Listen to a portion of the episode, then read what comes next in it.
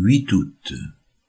2 Chroniques chapitres 21 et 22, Ézéchiel chapitre 40, Jean chapitre 17.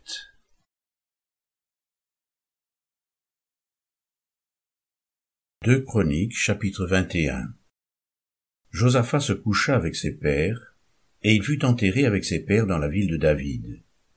Et Joram, son fils, régna à sa place.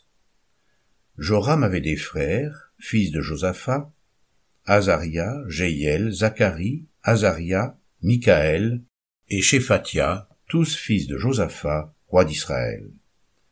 Leur père leur avait donné des présents considérables en argent, en or et en objets précieux, avec des villes fortes en Juda.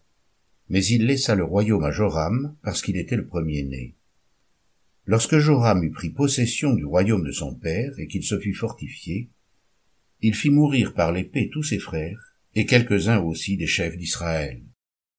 Joram avait trente-deux ans lorsqu'il devint roi, et il régna huit ans à Jérusalem. Il marcha dans la voie des rois d'Israël, comme avait fait la maison d'Akab, car il avait pour femme une fille d'Akab, et il fit ce qui est mal aux yeux de l'Éternel. Mais l'Éternel ne voulut point détruire la maison de David, à cause de l'alliance qu'il avait traitée avec David et de la promesse qu'il avait faite de lui donner toujours une lampe à lui et à ses fils. De son temps, Édom se révolta contre l'autorité de Juda et se donna un roi. Joram partit avec ses chefs et tous ses chars. S'étant levé de nuit, il battit les Édomites qui l'entouraient et les chefs des chars. La rébellion d'Édom contre l'autorité de Juda a duré jusqu'à ce jour. Libna se révolta dans le même temps contre son autorité, parce qu'il avait abandonné l'Éternel, le Dieu de ses pères. Joram fit même des hauts lieux dans les montagnes de Juda. Il poussa les habitants de Jérusalem à la prostitution, et il séduisit Juda. Il lui vint un écrit du prophète Élie disant, Ainsi parle l'Éternel, le Dieu de David ton père. Parce que tu n'as pas marché dans les voies de Josaphat ton père, et dans les voies d'Asa, roi de Juda, mais que tu as marché dans la voie des rois d'Israël, parce que tu as entraîné à la prostitution Juda et les habitants de Jérusalem, comme l'a fait la maison d'Akab à l'égard d'Israël, et parce que tu as fait mourir tes frères, meilleurs que toi, la maison même de ton père, voici, l'Éternel frappera ton peuple d'une grande plaie, tes fils, tes femmes, et tout ce qui t'appartient et toi il te frappera d'une maladie violente, d'une maladie d'entrailles, qui augmentera de jour en jour, jusqu'à ce que tes entrailles sortent par la force du mal. Et l'Éternel excita contre Joram l'esprit des Philistins et des Arabes, qui sont dans le voisinage des Éthiopiens. Ils montèrent contre Juda, y firent une invasion, pillèrent toutes les richesses qui se trouvaient dans la maison du roi, et emmenèrent ses fils et ses femmes, de sorte qu'il ne lui resta d'autre fils que Joachaz, le plus jeune de ses fils. Après tout cela, l'Éternel frappa d'une maladie d'entrailles qui était sans remède. Elle augmenta de jour en jour, et sur la fin de la seconde année les entrailles de Joram sortirent par la force de son mal. Il mourut dans de violentes souffrances, et son peuple ne brûla point de parfum en son honneur, comme il l'avait fait pour ses pères. Il avait trente-deux ans lorsqu'il devint roi, et il régna huit ans à Jérusalem. Il s'en alla sans être regretté, et on l'enterra dans la ville de David, mais non dans les sépulcres des rois. Deux Chroniques chapitre 22 Les habitants de Jérusalem firent régner à sa place Acasia son plus jeune fils. Car la troupe venue au camp avec les Arabes avait tué tous les plus âgés. Ainsi régna Acasia, fils de Joram, roi de Juda. Acasia avait vingt-deux ans lorsqu'il devint roi, et il régna un an à Jérusalem. Sa mère s'appelait Athalie, fille d'Omri. Il marcha dans les voies de la maison d'Akab, car sa mère lui donnait des conseils impies. Il fit ce qui est mal aux yeux de l'Éternel, comme la maison d'Akab, où il eut, après la mort de son père, des conseillers pour sa perte. Entraîné par leurs conseils, il alla avec Joram, fils d'Akab, roi d'Israël, à la guerre contre Azaël, roi de Syrie, à Ramoth en Galaad. Et les Syriens blessèrent Joram. Joram s'en retourna pour se faire guérir à Gisréel, des blessures que les Syriens lui avaient faites à Rama, lorsqu'il se battait contre Azaël, roi de Syrie. Acasia, fils de Joram, roi de Juda, descendit pour voir Joram, fils d'Akab, à Gisréel, parce qu'il était malade. Par la volonté de Dieu, ce fut pour sa ruine qu'Acasia se rendit auprès de Joram. Lorsqu'il fut arrivé, il sortit avec Joram pour aller au-devant de Jéhu, fils de Nimshi, que l'Éternel avait oint pour exterminer la maison d'Akab. Et comme Jéhu faisait justice de la maison d'Akab, il trouva les chefs de Juda et les fils des frères d'Acasia qui étaient au service d'Acasia, et il les tua. Il chercha Acasia, et on le saisit dans Samarie, où il s'était caché. On l'amena auprès de Jéhu, et on le fit mourir. Puis ils l'enterrèrent, car il disait, c'est le fils de Josaphat, qui cherchait l'Éternel de tout son cœur.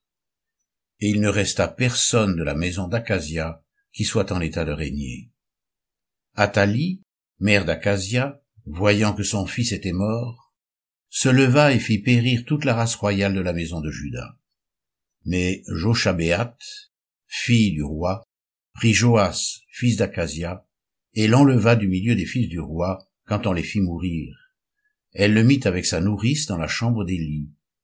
Ainsi, Joshabéat, fille du roi Joram, femme du sacrificateur Jéhojada, et sœur d'Acasia, le déroba au regard d'Athalie, qui ne le fit point mourir. Il resta six ans caché avec eux dans la maison de Dieu, et c'était Athalie qui régnait dans le pays.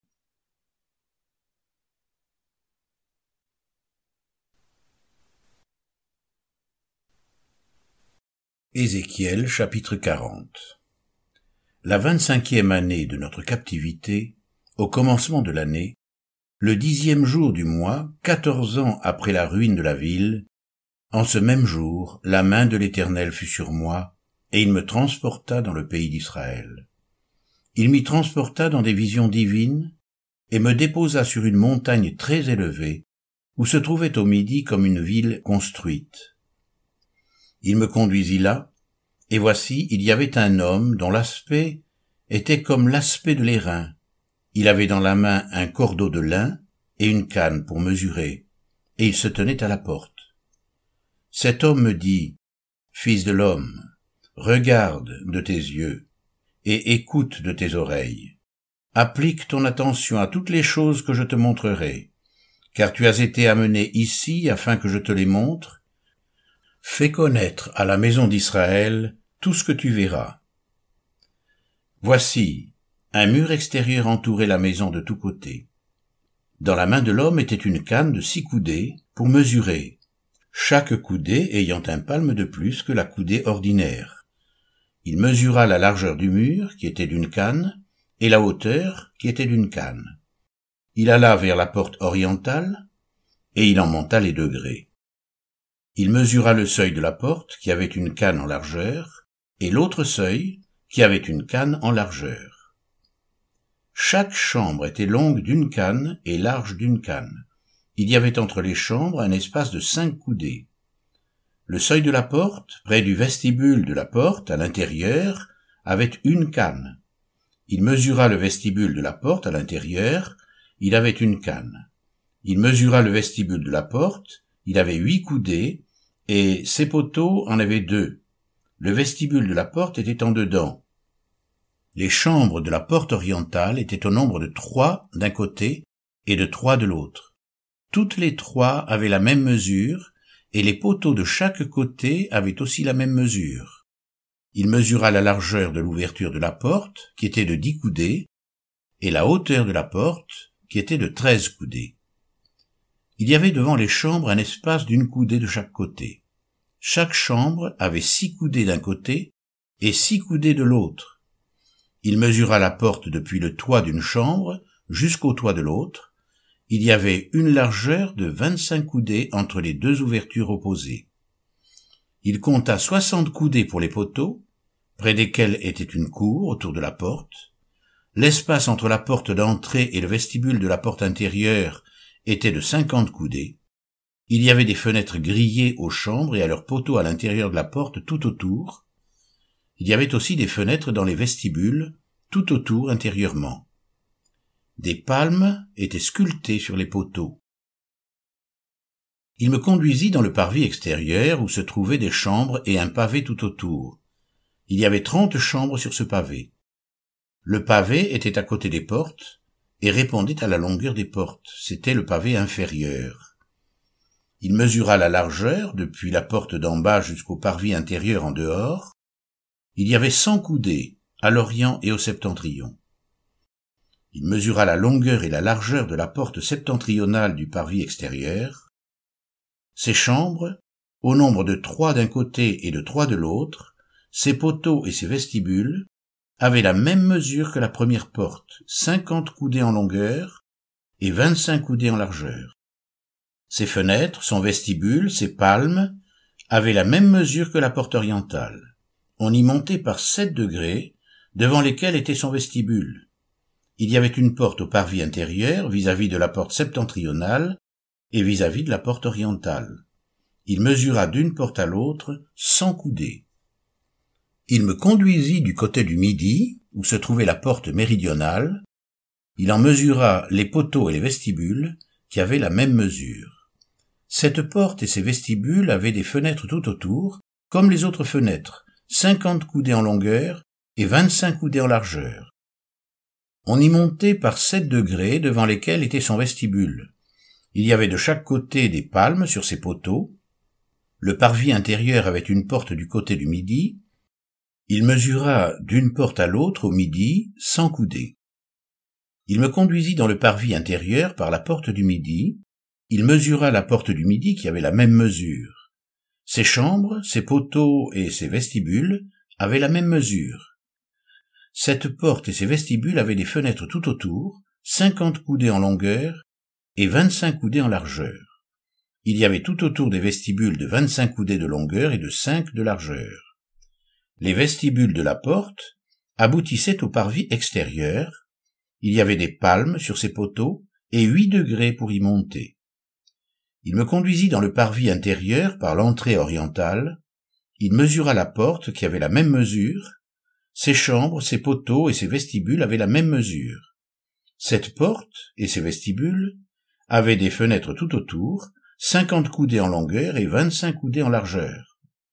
Ces vestibules aboutissaient au parvis extérieur, il y avait de chaque côté des palmes sur ces poteaux et huit degrés pour y monter. Il me conduisit vers la porte septentrionale. Il la mesura et trouva la même mesure, ainsi qu'à ses chambres, à ses poteaux et à ses vestibules. Elle avait des fenêtres tout autour, cinquante coudées en longueur et vingt-cinq coudées en largeur. Ces vestibules aboutissaient au parvis extérieur, il y avait de chaque côté des palmes sur ces poteaux et huit degrés pour y monter. Il y avait une chambre qui s'ouvrait vers les poteaux des portes et où l'on devait laver les holocaustes. Dans le vestibule de la porte se trouvaient de chaque côté deux tables sur lesquelles on devait égorger l'holocauste, le sacrifice d'expiation et le sacrifice de culpabilité. À l'un des côtés extérieurs par où l'on montait, à l'entrée de la porte septentrionale, il y avait deux tables, et de l'autre côté, vers le vestibule de la porte, il y avait deux tables. Il se trouvait ainsi aux côtés de la porte quatre tables d'une part et quatre tables de l'autre, en tout huit tables, sur lesquelles on devait égorger les victimes. Il y avait encore pour les holocaustes quatre tables en pierre de taille, longues d'une coudée et demie, larges d'une coudée et demie, et hautes d'une coudée, on devait mettre sur ces tables les instruments avec lesquels on égorgeait les victimes, pour les holocaustes et pour les autres sacrifices. Des rebords de quatre doigts étaient adaptés à la maison tout autour, et la chair des sacrifices devait être mise sur les tables. En dehors de la porte intérieure, il y avait des chambres pour les chantres dans le parvis intérieur. L'une était à côté de la porte septentrionale et avait la face au midi, L'autre était à côté de la porte orientale et avait la face au septentrion. Il me dit, cette chambre, dont la face est au midi, est pour les sacrificateurs qui ont la garde de la maison. Et la chambre dont la face est au septentrion est pour les sacrificateurs qui ont la garde de l'autel. Ce sont les fils de Tzadok qui, parmi les fils de Lévi, s'approchent de l'Éternel pour le servir. Il mesura le parvis qui avait cent coudées de longueur et cent coudées de largeur en carré. L'hôtel était devant la maison. Il me conduisit dans le vestibule de la maison, il mesura les poteaux du vestibule et trouva cinq coudées d'un côté et cinq coudées de l'autre. La largeur de la porte était de trois coudées d'un côté et de trois coudées de l'autre. Le vestibule avait une longueur de vingt coudées et une largeur de onze coudées. On y montait par des degrés. Il y avait des colonnes près des poteaux, l'une d'un côté et l'autre de l'autre.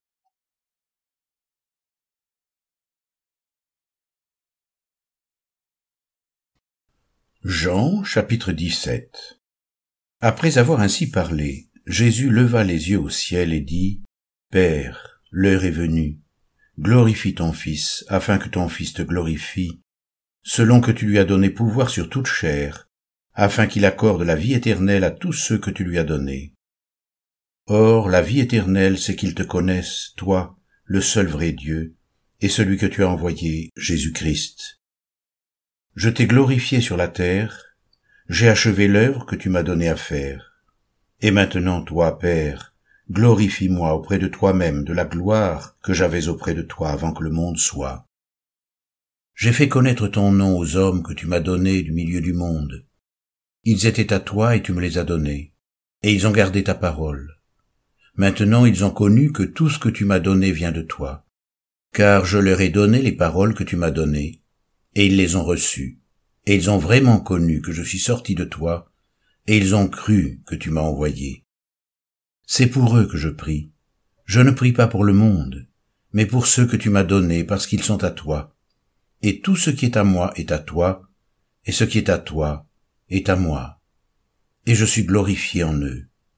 Je ne suis plus dans le monde, ils sont dans le monde, et je vais à toi. Père Saint, garde-les en ton nom que tu m'as donné, afin qu'ils soient un comme nous. Lorsque j'étais avec eux dans le monde, je les gardais en ton nom. J'ai gardé ce que tu m'as donné, et aucun d'eux ne s'est perdu sinon le fils de perdition, afin que l'écriture soit accomplie. Et maintenant je vais à toi, et je dis ces choses dans le monde, afin qu'ils aient en eux ma joie parfaite. Je leur ai donné ta parole, et le monde les a haïs parce qu'ils ne sont pas du monde, comme moi je ne suis pas du monde. Je ne te prie pas de les ôter du monde, mais de les préserver du mal. Ils ne sont pas du monde, comme moi je ne suis pas du monde. Sanctifie-les par ta vérité, ta parole est la vérité. Comme tu m'as envoyé dans le monde, je les ai aussi envoyés dans le monde. Et je me sanctifie moi-même pour eux, afin que eux aussi soient sanctifiés par la vérité.